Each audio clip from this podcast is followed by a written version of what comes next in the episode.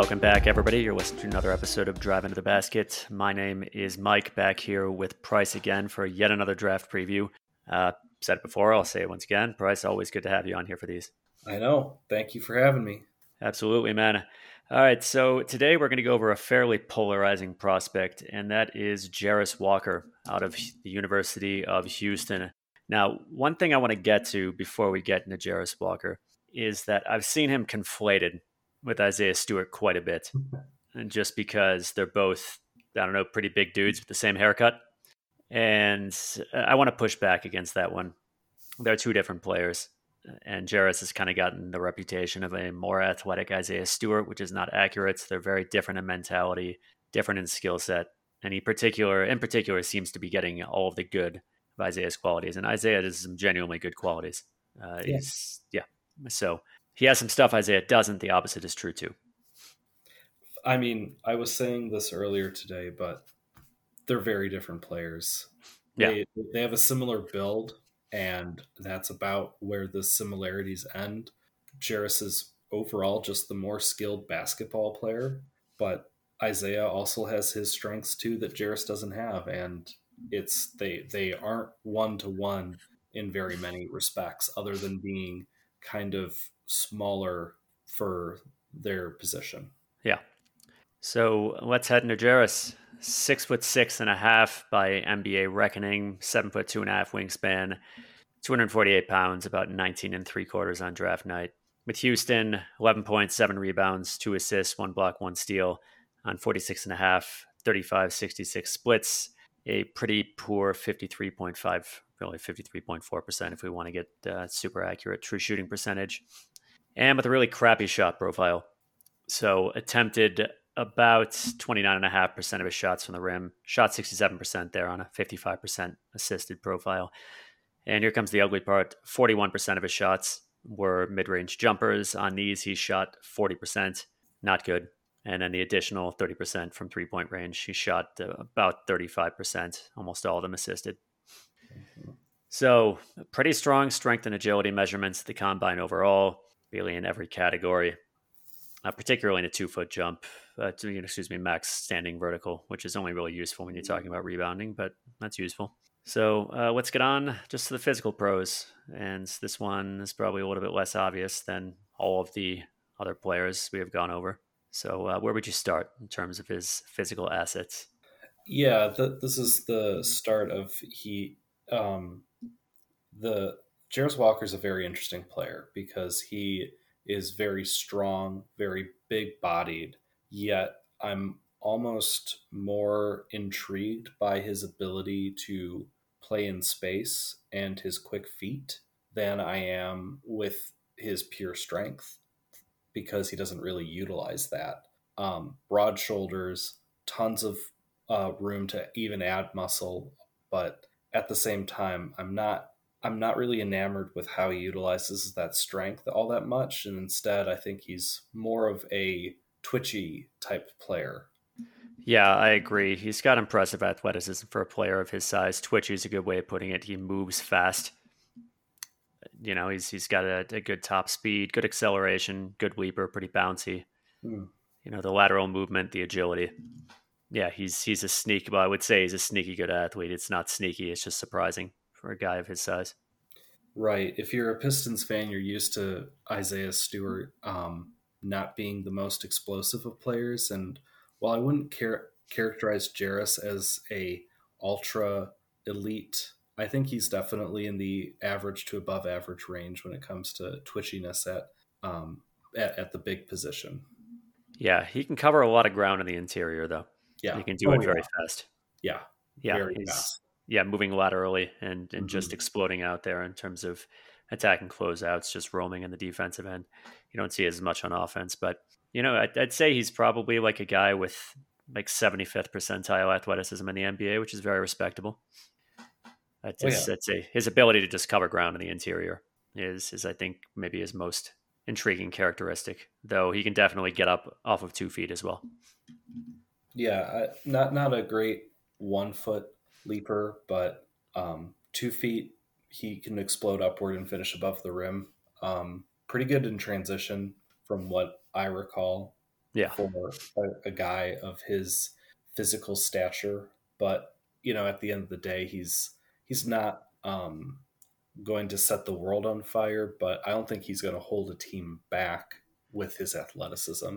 Yeah, I, I mean, I would put him as, as a genuinely good NBA athlete. I mean, I, I was pretty impressed, at least with his physical assets in that capacity. And I agree with you. He doesn't really use his strength. We'll get to that later. But the fact that he's big, not easily moved, and can jump really high off of two feet makes him a pretty strong rebounder. And he's got a good wingspan. Yeah, very that, good. That length, yeah, that length is important. NBA is so much of a game of inches these days. Mm-hmm. Yeah. So on the con side of things, I would start with just not the quickest hips, which No. is an issue we'll get to later, and then his size at the position. It uh, is most likely to be playing power forward, maybe some small ball center as well. He's only well coming at six seven in the NBA, which isn't bad size, but it's not great. Yeah, that's the, he's the tweener type Yeah. of big, where it's like he's not quite. Um, Duren isn't even the the necessarily the tallest center, but he more than makes up for it with the athleticism, strength, and sheer length that he plays at. Um, Yeah.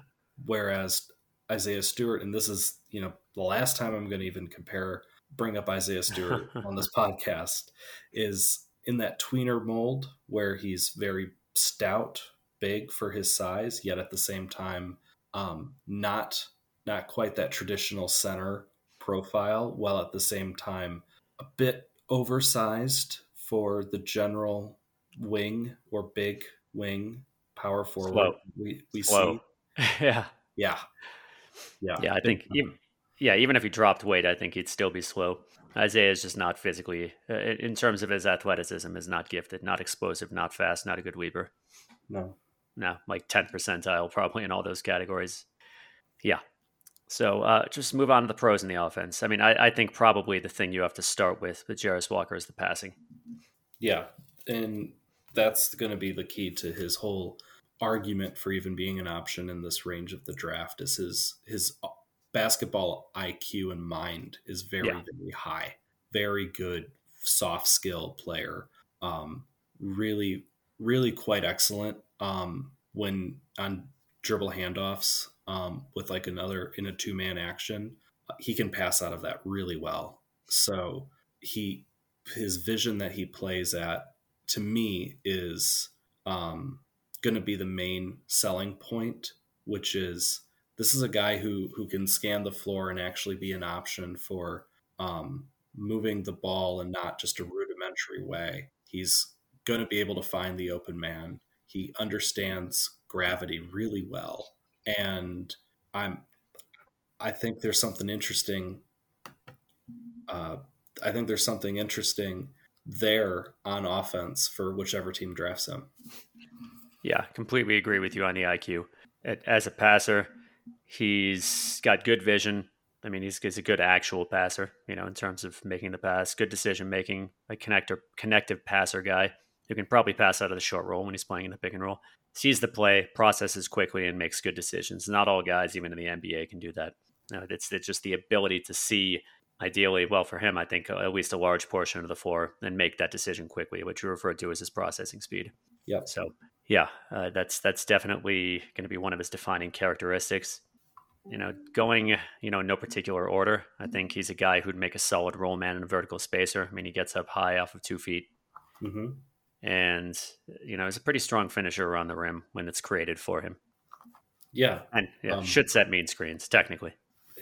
you would you would uh, hope, but the main strength I think is going to be what he can do um, in response to to different looks that defenses throw him. He's reactive, and that's like a good thing in his case because he's able to sort of adapt his plan very frequently and it recognizes okay this is where the pressure's coming. I can move here and get a better look for myself or i can pass out here. This is where the open man is. Um, in general i think that's going to be his mold as that point forward or not even just point forward but just as a guy who can be that passing hub from the big position in in a way that's non-trivial Yeah, I mean, this is kind of the thing you hope for from Duren as well. But there's like occasionally the rare guy. I mean, just going back real quickly to my talk about him serving as a roll man, rare guy who you can get the ball in the midst of the roll and might be able to make the right, you know, should be able to make the right pass, you know, even from that position, even off the dribble. So, you know, definitely, definitely a valuable quality and strong cutter, low volume source of offense in the NBA, but, you know, useful, moves explosively in that respect. It can catch lobs, of course. Uh, I feel like pretty strong finisher on the basket. Again, when somebody creates for him. Yeah. Yeah. Uh, you mentioned transition. He runs the floor really well. Yep. Yeah. Has small ball potential upside. I think that's honestly the most interesting role for him is when a team decides to go super small and he's able to do all of the things that he he can on offense to really be a mismatch in space against another team's big while at the yeah. same time being and we'll get to this too being hopefully able to stretch the floor that could be a pretty enticing utilization of his talents. Yeah. In terms of floor stretching 34% on catch and shoot threes not great but 38% on unguarded catch and shoots which is more encouraging. And you know maybe some post upside on hooks though he tends to take them pretty far from the basket. We're going to talk about that very briefly. Yeah. Yeah. So uh, anything else to add to the list as far as his his pros at the nba level on offense yeah I, just to get into it on the shooting um there it's it's kind of a mixed bag and we we definitely need to talk about that in the cons section too but he seems pretty confident and comfortable when the taking an open three feeling like he can do it. Yeah. And, you know, at the end of the day, if he's going to be playing five for long stretches, then that's a, a, a very good skill to have. Is just a big who can take the open look is is valuable. Yeah, definitely the ability to to pull the opposing center out to the three point line is is definitely very useful. So I mean, moving on to the cons on offense, we're both going to say the same thing. And this is a con as a result of which the more I watch tape, the more, the less I liked him, and almost the more I disliked him. He is painfully, horribly contact, you know, contact averse. This is another way I'm going to bring up Isaiah Stewart again. I'm only going to bring up, up one more time after this. Isaiah Stewart, if you if you set him up at the baseline and you said, Isaiah, I want you to run the length of the floor and then run straight into the opposing center at full speed. He'd probably do it on every play. I mean, Isaiah is in the 100 percentile as far as work ethic on the court and also team focus. He'll do whatever it takes to help his team. One of those rare guys I think would happily take zero shots if he thought that was the best, if he was told that was the best thing. Uh, Walker, like horribly contact avoidant on offense. I mean, on defense, it's not as much of an issue, but like settles for bad jumpers, bad floaters, hooks for you know hooks from a distance. He'll even take floaters from near the basket if there's anybody nearby. Uh, he stops for for pull ups like eight feet from the basket. He doesn't drive into contact. He he won't use his size and size and strength to get himself good opportunities around the basket. Yeah, it, it's just it's awful to watch. Yeah, it's weird because he wants to get to the post, but not actually try to score from the post at all. He wants to pass out of it, and eventually teams are gonna they're gonna key in on that and they're going to make him pay. And that's I saw that happen way too much. And that's not even coming with the driving. If there's an open lane, he can drive in and score. Yeah. And that's a pretty comfortable look for him. But mm-hmm. how often is that actually going to occur at the NBA level? Even, and we can talk about this, the Houston system was not super conducive to generating that for him. So one could argue that the that in high school the film is a lot more encouraging with his driving ability that he actually was much more straight line not trying to take these longer routes to the basket that um, avoided contact as much but instead he was would charge at people run downhill and hopefully create a look in high school. And the hope, I guess, would be that in a bigger spacing league than in the NCAA, he'll feel more comfortable with the type of looks he's going to get when he's driving that maybe he'll feel better about not taking really ridiculously terrible floaters. I don't yeah. know. It, it's it's almost like watching Killian Hayes at times, where it's like in a completely yes. different body, um, three inches taller and much much more built. Just fifty pounds heavier. Yeah, right. Stopping yeah. and and settling for a terrible floater or hook shot or, or bad jumper. Yeah. Yep. And yeah. it's painful. It's and painful he doesn't have and that's this is the next con too is he doesn't have the pull up shooting to make teams punish for going under on him. Yeah, but for all. sure. Yeah, pull up shooting is I can't remember the stat. It's ridiculously bad. Though. Oh, I have it. Yeah, he's yeah. at he's at thirty percent on pull up twos. Yeah, also thirty four percent on floaters. So. Uh, I mean, I, I see maybe where you're coming from at the high school level. Of course, guys like Jarace Walker are deities amongst men yeah. at the high school level. And I don't think it's a matter of comfort. I mean, even when it comes to just clearing space out around the basket rather than just pulling up and taking a bad jumper, he won't do it. I mm-hmm. think it's a more of a matter of lack of willingness. And when it comes to just him driving, I mean, his touch is terrible. He shot like around 40% on half court layups when, when he was attacking off the drive. But yeah, his mid range jumpers and floaters, 35, excuse me, 30% on pull up twos, 34% on floaters. He has that hook shot he likes, but he takes it like 15 feet from the basket because he, because he I don't know, maybe like 10 feet because he can't be bothered to try to back, uh, to, to back anybody down. And that's not going to fly in the NBA against much better, longer defenders. So, yeah, he's real bad at those shots and he loves to take them. he will not, you know, he will not attack through contact. He will not, like, okay, Isaiah Stewart again. Like Isaiah will do whatever he can to establish position. He will back down anybody he can on, mismatches. Even on mismatches, Jarace Walker will not try to push himself close to the basket. This is true. I mean, the guy is painful to watch on offense. And it's like, what what is going through your head? Like, why are you doing this? Yeah, doesn't use that size of his. Like, it it just hurts to watch, and it's going to be a massive weakness at the NBA level. Not only is it hamstring him as a scorer, but yeah, the, the NBA teams are just going to give him enough, happily give him the rope to hang himself. Just take a bad shot here. Yeah, yeah. Take it. We'll right. back off. Take a bad shot. You're welcome to yeah. do it.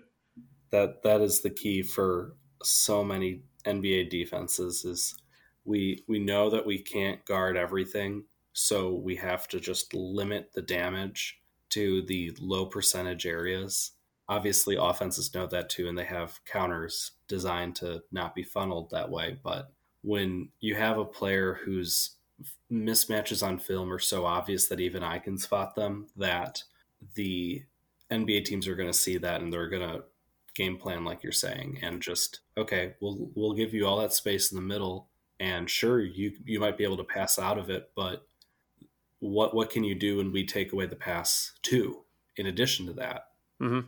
yeah i mean unless he gets much much better at these mid-range jumpers but e- even then i mean he's he is locking himself out of a very important category of offense around the basket in particular but the fact that he will even take these jumpers that he is horrendous at and very few guys in the nba can make these pull-up jumpers on volume very few and i doubt Jarace is going to be one of them particularly against harder defenders, much better defenders in the NBA. Mm-hmm. Yeah, and just like goodness gracious, the contact aversion is just so blatant. And again, I just don't get it. And it's not something you can count on him changing in the NBA. I mean, we've seen that in the case of Killian Hayes, that's for sure. So, major warning sign.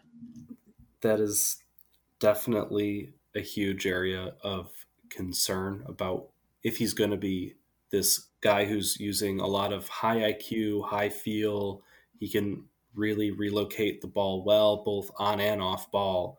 Can he actually exploit that mismatch that's created for him when, say, Ivy or Cade breaks down the defense? Yeah. Oh, I, I can't wait.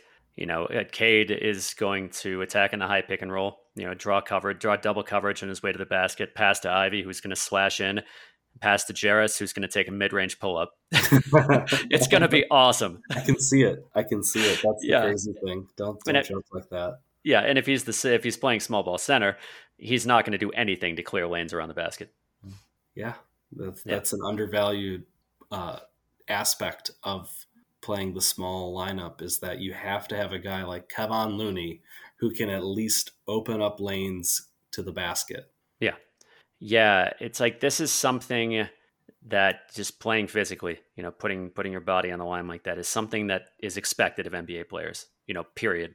The fact if he will not do it, it's a huge weakness. With Killian, it's like a shameful weakness, and it, it just severely impacts his game. And Jarace Walker, I mean, with with the size and strength, what he should be able to do, yeah. And, and the guy's just willing in the course of avoiding contact. It's it, it's it, you know to attempt a bunch of really bad offense, and that is a huge red flag too. So I don't remember who brought up this term, but it's like you know your dog per 100 possessions, dog with a W. you know Isaiah is like 100, and Jarace is on offense is more like I don't know like five. There, it's it's weird. I I wonder if it's a there was a poor scheme fit at Houston.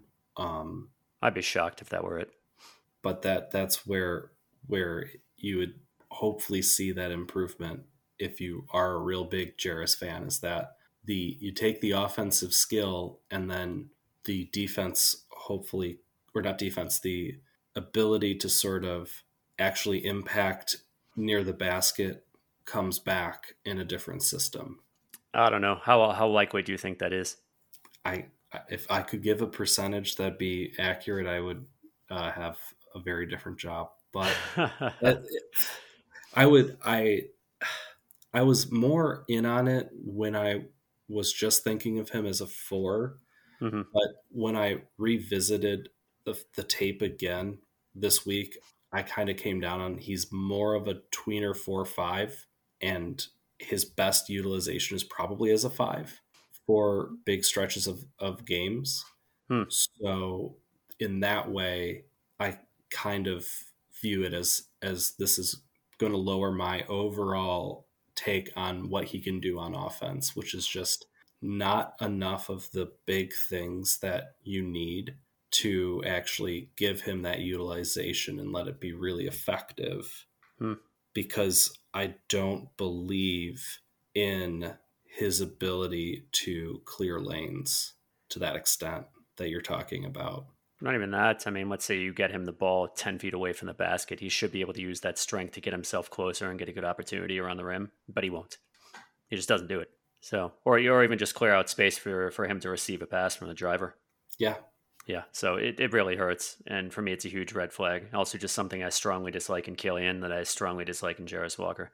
But I mean, the thing about Killian is that it's not so much that he was not contact averse in Eurocup. It's just that he was fast enough and big enough that he often didn't have to attack through contact. He'd just get to the rim. But if he did get confronted, he would take a floater. So even for him, yeah, it was there. So uh, another thing, no creation as a scorer at the at the NCAA level, except for this. He is great at creating bad shots. He is awesome at creating low percentage shots. if you want to talk about creating, that's all he creates. Aside from that odd, you know, hook out of the post. You know, he's not attacking off the drive. His mid-range jumpers suck. His floaters suck. He's not creating offense around the basket. Uh, yeah, I, that is all very apparent. Where the term zero level score might be thrown about because I'm not exactly sure how he scores effectively from anywhere except on the catch at the three yeah. point line because he's not even very good at the the free throw line either. It's, no, yeah, not at all. You know, if you're gonna even draw that that contact, you'd hope to at least capitalize on the easy points, but he's not even a reliable three point shooter, which is pretty concerning. And yeah, I don't know. I'm not as married to the idea that free throw percentage necessarily translates into NBA three point the same as a, like a linear thing, but mm-hmm. that if one number is really low, it's very oftentimes an indicator for problems shooting elsewhere, especially at that standstill shooting, which is going to be the absolute minimum of offensive skill he'll need to play any starting role in the NBA, quite frankly. Yeah, pretty much. I mean, you're not even going to throw him out there as your, as your starting center, of course, because he's just too short. I mean, six, six and a half. He's giving up five inches to a lot of guys, and you know your length can only compensate so much. But yeah, uncertain future as a shooter. I agree.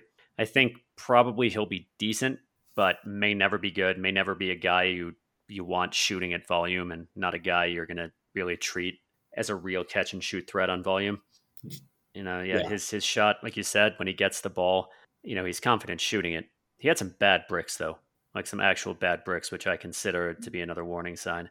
But here's a guy who doesn't, he isn't, isn't there as a shooter yet, and there's no certainty that he's necessarily going to get there. And yeah, he needs to have that.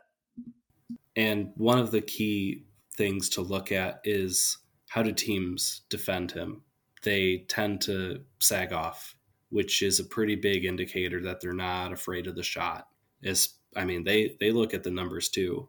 They see those pull up numbers and they're going to give him all the space that he feels confident in. I mean, quite frankly, you wonder outside of being probably a pretty good three point shooter Maybe. for position, I think that he's not going to really be a threat to to get defenses to collapse on his shot without massive, and I mean massive improvements in that regard. Yeah, they don't have to worry about him attacking. Also, I mean, they can just they can sag off. They can you know and, and defend on somebody else. They can you know his shot is slow, so if they're anywhere close, they can contest, and they don't have to worry about him driving past them for obvious reasons. Yeah, I that's pretty much all I got to say about Jarace on offense.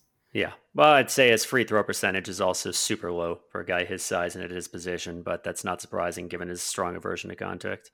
And his overall efficiency was not good. You know, not terrible for the NCAA level, but you want to see a lot better from uh, from a guy who taken this high. So let's move on to his defense, where we have more nice things to say about him. yes, And say engaged, active, you know, very mobile, and uh, you know, and moves very well, and seems to really enjoy playing defense. yeah, it's kind of like that that switch that goes off on some players where they get real comfortable on that end of the floor and they're they're just happy playing defense and you can tell that with Jarace. He's super active and this is something I was looking at more. He's probably maybe the best pure rim protector outside of Victor Wembanyama, obviously, in the class in terms of just the overall activity level that he plays with, he's super good at getting in front of people and setting his feet. His IQ and anticipation lets him jump into lanes before they're even fully created in order to get the foul or to alter shots in a meaningful way. And while, yes, he isn't the tallest or biggest center, I think there's something there that teams can actually build with. Yeah, I mean, in, in terms of at center, I mean, you should be able to bang Yes. in the post and hold his own. Yeah, he Even with uses bigger his guys. strength well in that role. Yeah. on defense. Yeah. So I don't know. You can say it again, similar to Killian, who was not afraid of contact on defense, only on offense for whatever reason. So yeah, he's he's got a combination of length and lateral mobility and anticipation that really makes him a great interior roamer. Explodes into passing lanes, just Mhm. uses his length to disrupt stuff. Can easily reposition from the perimeter back to around the basket to block a shot. You know, should be a strong help side defender. Should be a decent rim side, uh, decent rim defender straight on as well Mhm. Yeah, his mobility on defense is genuinely very good, like impressively good. Yeah, I I would agree that the tools that allow him to be an effective player are really shown on defense and if he could play the same way with the same intensity and anticipation on offense then I think we would have a lot less to criticize him for. Yes, I agree. Yeah, I mean, yeah, he just he, he does well, quite well at most things. Uh, you know, on ball, he yeah he moves really well laterally. He uses his length really well. He sticks to guys for the most part. You know, mo- mostly players around uh, you know around his position, and so yeah, just just strong overall defender with one big gap that we'll, we're about to get to. Anything else to add on the pro side of things? overall, I would say this is a strong defensive prospect, and he's going to be able to make the defensive game just flow much more effectively for whoever he's playing with. Pretty good communicator and good reader of the basketball and anticipator of where plays are going and getting guys to the right spot. I think that it's just a matter of how much can he actually guard in space, and we'll Yep. we'll get to that. Yeah, Well, yeah, that's that's something I think it'd be fitting to mention right now. So as a switch defender, I'd say he can guard to like down to the three for the most part, but he's not actually all that good at switching on guards. And here's what I'll mention Isaiah Stewart again. Isaiah Stewart has a combination of quick feet and really loose hips, you know, which which just allow him to reposition. Uh, just that first defensive first step when a guy's trying to get past him, and also when a guy's trying to ball handle against him. Wallace does not have that. It's not Wallace. Keep mixing up that name. Walker does not have that. So he got beaten by guards at the NCAA level with the first step, and these were not necessarily explosive guards. And that is a big weakness in general, especially in the postseason. But it's also just a big gap for a guy who profiles to provide a lot of his value on defense. It, I, I would agree. Where if he's supposed to be this multi positional guarding one through whatever defender, it does feel like it's a massive mm-hmm. area of concern that he can't really guard ones and the fastest of players that well at all and would, can't stay. I would say not even starting to up, but not even the fastest of players. I would say even just above above average athletes at the guard positions. I think he has he'd have trouble with in the NBA. And point being, he's just going to be a guy that is going to maybe provide less perimeter defensive impact than you would think. And for a team like the Pistons, who need as much defensive help as anybody, mm-hmm. I'm quite frankly a little bit hesitant to say that he's going to be that franchise alterer on that end that mm-hmm. guys in past drafts uh, have been. Yeah. And just again, I come back to this is not like a highly complete defensive player. I mean, the inability to really switch on to guards is a weakness, and it's a big gap for a guy, you know, who you'd think of as this like defensive stalwart because that's that's that's just a big gap. It's not a ruinous gap, but it's a big gap. Yeah.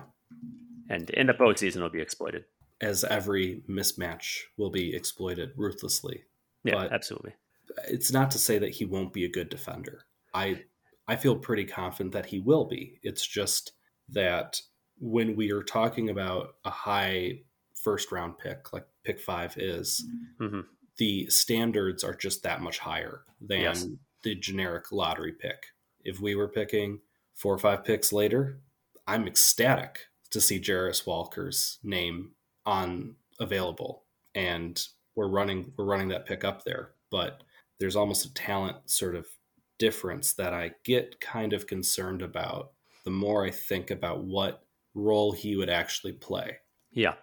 I mean, you look at some of the some of the better scorers in the league. I mean, if you look at the list and you look at all the guys who are going to be able to get by him, you know, Lillard, Curry, you know, you play him up against the Mitchells of the world, Devin Booker, even somebody like Jaylen Brown, who I know I'm saying this today after he was terrible uh, against the Heat, but yeah. even him, like small forwards who just have a good degree of burst, should be able to get by Jarace Walker on the perimeter. You know, even a guy like Jaden Ivey, maybe. Um, oh, without a doubt, yeah. yeah. but uh, that I'm, I'm definitely in the opinion where his defensive where he's strong defensively, he's very strong. It's just that it's a little bit more narrow than is usually talked about, at least at this stage. And you need you need some intel to say that actually this guy is going to be a much more complete defender and will at least be able to switch on in late clock situations on a guard and not be absolutely cooked. Yeah. His hips are just slow. He just does not turn well when a guard tries to get past him to the side. So, yeah, yeah I, I, think that hurts. And, and, again, like you said, this is the fifth pick. If you're selecting a guy in part on his defensive prowess, is a big gap. Absolutely. Right. Yeah. Yeah. All right. Anything else about his defense before we move on to fit? Uh, no, it's pretty positive to be honest. Outside yeah. Um, one thing. Yeah. All right. So fit, which I think with the Pistons is questionable. Like, you know, the questionable shooting means potentially poor fit next to Duren's traditional center. You don't want shaky shooters next to traditional center. Also, Cade and Ivey, you want that space for. So not ideally to not ideal to bring a guy who may just not be a high level scorer, high high level shooter ultimately, and I, I just don't think he's a natural jump shooter. And then you mix the fact that we're at this point pretty uncertain about his ability to be an effective scorer, period. Yeah. That it makes the fit that much more tenuous Mhm. with what the core seems to be. Obviously, things are very fluid with a young team, but it doesn't seem all that great mm-hmm. on paper, especially when we have a lot of these developmental bigs in the system. And Oh yay. yeah, yeah, forgot I forgot about that aspect. Bagley and Wiseman. Woohoo. yeah, I want to Yeah. remember that as what it was possible. The offseason should give me the opportunity to forget, but it doesn't. no, no, it's that that knife that just keeps getting turned just ever so slightly um, in Pistons fan psyche as we uh, move through the off season here. But it's I'm not that big. I was a little bit more on it when I f- felt like he could be a four who could very easily slide up and down lineups. Whereas I think he's he's kind of like 4.5 player and leaning even five in terms of where he's the most effective. And that is an absolute non starter for me. so, Yeah, yeah, it's hard to say. Definitely, like it. I agree. He's a little bit above power forward. Yeah, and I mean the thing is, like some of his offensive utility is on the roll, where I think he can be fairly strong. But you're Yeah. not going to have him running the role next to Jalen Duren. no, Yeah. no, you just, you just need a guy who can be a little bit more adaptable and moldable to different situations to if he's in his in his Jarace Walker's archetype. Not every player needs to be highly adaptable necessarily to be effective, but I'm just a little bit more skeptical on his ability to actually meet the billing of this very versatile player that he is sold as. Yeah, especially playing next to a traditional big, a traditional big whom we hope will have passing that will come along too, where you could see some overlap, which would you know lessen the the value of the passing for them both because you can't really run two dedicated interior playmakers. No, no, there's not. That's one case where there's just this one rock and there's not enough touches for both of them. Yeah, I mean, more guys who can pass is better than less, but you know, if True. we're talking about really capitalizing on, on that talent, which is hopefully Darren Duren as well, yeah, you can't really do it with both of them on the floor at the same time. Agreed. Yeah. So, I mean, for me, like I feel like the te- the Pistons are a team that needs spacing more than needs passing. I mean, Cade's going to have the ball a lot. Ivey's going to have the ball a fair amount, and you want to be able to space the floor for them. You want to be able to not have a shaky shooter, shooter next to Jalen Duren. Pistons cannot run a Warriors model. Nobody can. so, uh, except for like sort of the Heat during the regular season, but that's Spoelstra. Yep. And uh, yeah, and I, I don't want to at this point hear any compare. I haven't heard any, blessedly, between Bam Adebayo and and Jarace Walker. I mean, Bam, the maniacally hard worker, and Jarris, the guy who avoids contact. and Bam's just a different level of athlete. It's not not Yeah. really comparable. Um, I Yeah. mean, I have heard a little bit of that as a comparable, where it's like, imagine if Bam sort of fell because he didn't have great tape in college and put up pretty good tape in high school, and the idea is that maybe maybe Jarace just had a bad stretch of games, low sample size with NCAA, obviously. The whole season, the whole the whole season was a sample size. yeah, no, I, I'm I'm just saying that the NCAA season is short. Yeah, that's true.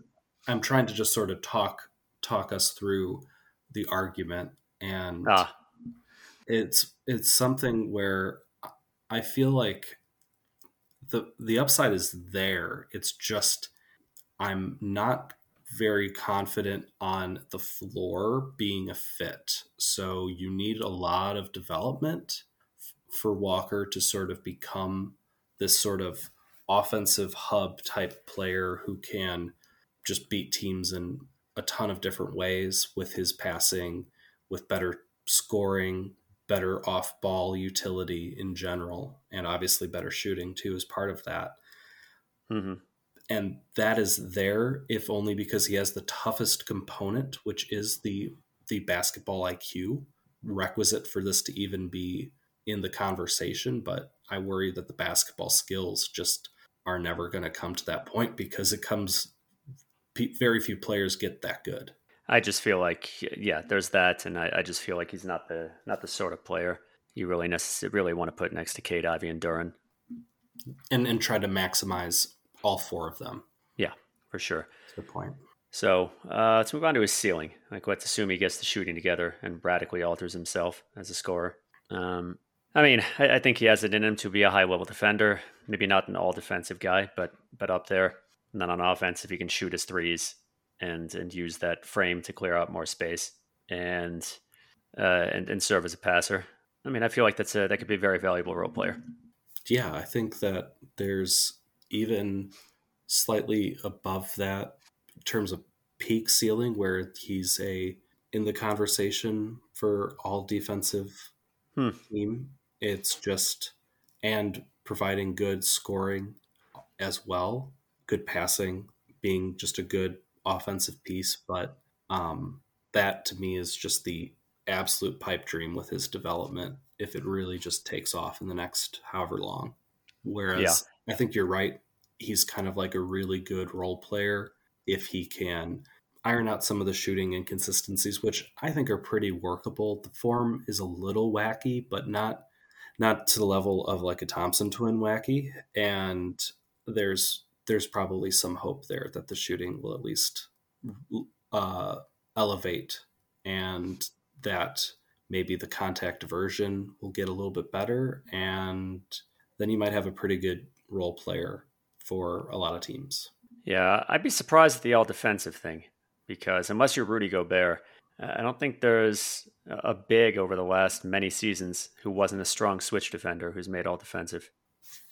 Well, Rudy's like an average switch defender. It's just like he's a thousand percent better on drop. I mean, he's one of the probably four or five best drop defenders to ever play the game. Yeah. So that's for sure. You, you can't expect that out of anybody. No, other no. than maybe Victor Wembanyama, but you know he can hold his own in switches. He's just much less valuable there. Yeah. But yeah, I don't think there's another guy over the last, you know, in the spacing era at least, who wasn't able to switch. And nonetheless, well, if you want to call Hassan Whiteside in 2016, but that was really at the beginning. Yeah. But after that, there really hasn't been anybody. And I feel like that is well, whatever. That, that's a different story. So I'm just uh, saying absolute ceiling. Yeah, for sure. Uh, and his floor, a guy who never learns how to shoot, remains contact averse. Uh, I mean, you've got basically an undersized center who can't play any other position. Uh, a, a guy who makes Isaiah Stewart look like a legitimate NBA starter. Ouch. That, that I think that's the absolute floor with Jarace Walker. I'm not going to pretend like it the floor doesn't scare me because it really does. Mm-hmm. Yeah, I mean, like I said, I think he'll be serviceable as a shooter, but even if he gets that shot together, if that's all that happens, you know, Mr. Contact Diverse, non complete defender who just shoots threes at a mediocre percentage and does some passing. Yeah. Not an ideal, not ideal for me. Certainly not a number five. So, no. yeah. So, where is he on your draft board? So I kind of hinted at this. It, it, he was higher probably about a week ago than he had ever been for me, and I had him right right there in the top five. But I kind of felt that both for the Pistons and just an overall sense of where these players are in a team agnostic context, he's probably closer to ten at this wow. point for me. Maybe seven, eight, nine, ten. Yeah, I, I couldn't have him any higher than seven because there's one guy who snuck up there a lot. Um, and I just who's that? Uh, Anthony Black. Ah, and um, in general, I think that there is real potential for Walker. I I just don't think that he's a good fit for the Pistons. And if that's this is a Pistons show, so that's the context I'm framing it under. I think that there are better fits and better players who can maximize both themselves and the players we already have on the roster mm-hmm. at five. If we trade down, sure. I mean, Jarace Walker at seven, I I really couldn't complain because you're getting a guy with at least very good basketball mind in the building and hopefully you can just build him up. And but you're getting the value of trading down from five with him, which probably marginal in this draft. still, it's extra value. yeah, fair enough. I mean, if the Pistons were to trade down, I'd probably be more interested in Hendricks. But uh, as as far as my draft board goes, I mean, I'm just thinking about the you know the typical four guys, which would be Walker, Hendricks, Whitmore, and Ausar Thompson. He would be four out of four there for me. I feel like Ausar oh, wow. just yeah, I feel like Ausar. I don't I'm not hot on him, but I feel like you know you have to consider again. Yeah, you have to consider fit. Nobody's looking at at Wallace, I would guess, and saying, you know, best player available. But even with best player available, I think is a very reductive way of thinking about it. The Pistons aren't a blank slate at this point, so fit is important. And I think the fit is bad. I think he doesn't have a particularly good ceiling. And and I hate his aversion to contact. I just hate it. Yeah, he's just not your player. Yeah, no, not at all. That's fair. Uh, all right. Any closing thoughts? Again, I think I've I've wound up where I started, but I I sort of see the upside to the point where I think that there is a good player there, but I just don't think that the the fit with the Pistons is good enough to justify a top 5 pick. And in that case, we should look elsewhere. I would hope we would look elsewhere. Yeah. I would say, I mean, just to go back to it, it's not that he's just not my type of player. I think that the contact aversion is going to hamstring him. It's, yeah. It's going to be, yeah. But uh, yeah. Both so, can be true. yeah, for sure. Yeah. I just didn't want it to come off. It's just like, oh, I really don't like players like that. I think it's going to be, it, it would be a real problem for him. But even absent that, I think he would not be a good pick for the Pistons. Not preferable. Uh, all right, so uh, that'll be it for this episode, folks. Next week will be Taylor Hendricks and Price. Thank you again for joining. Yes, absolutely. And so we'll catch you in the next episode.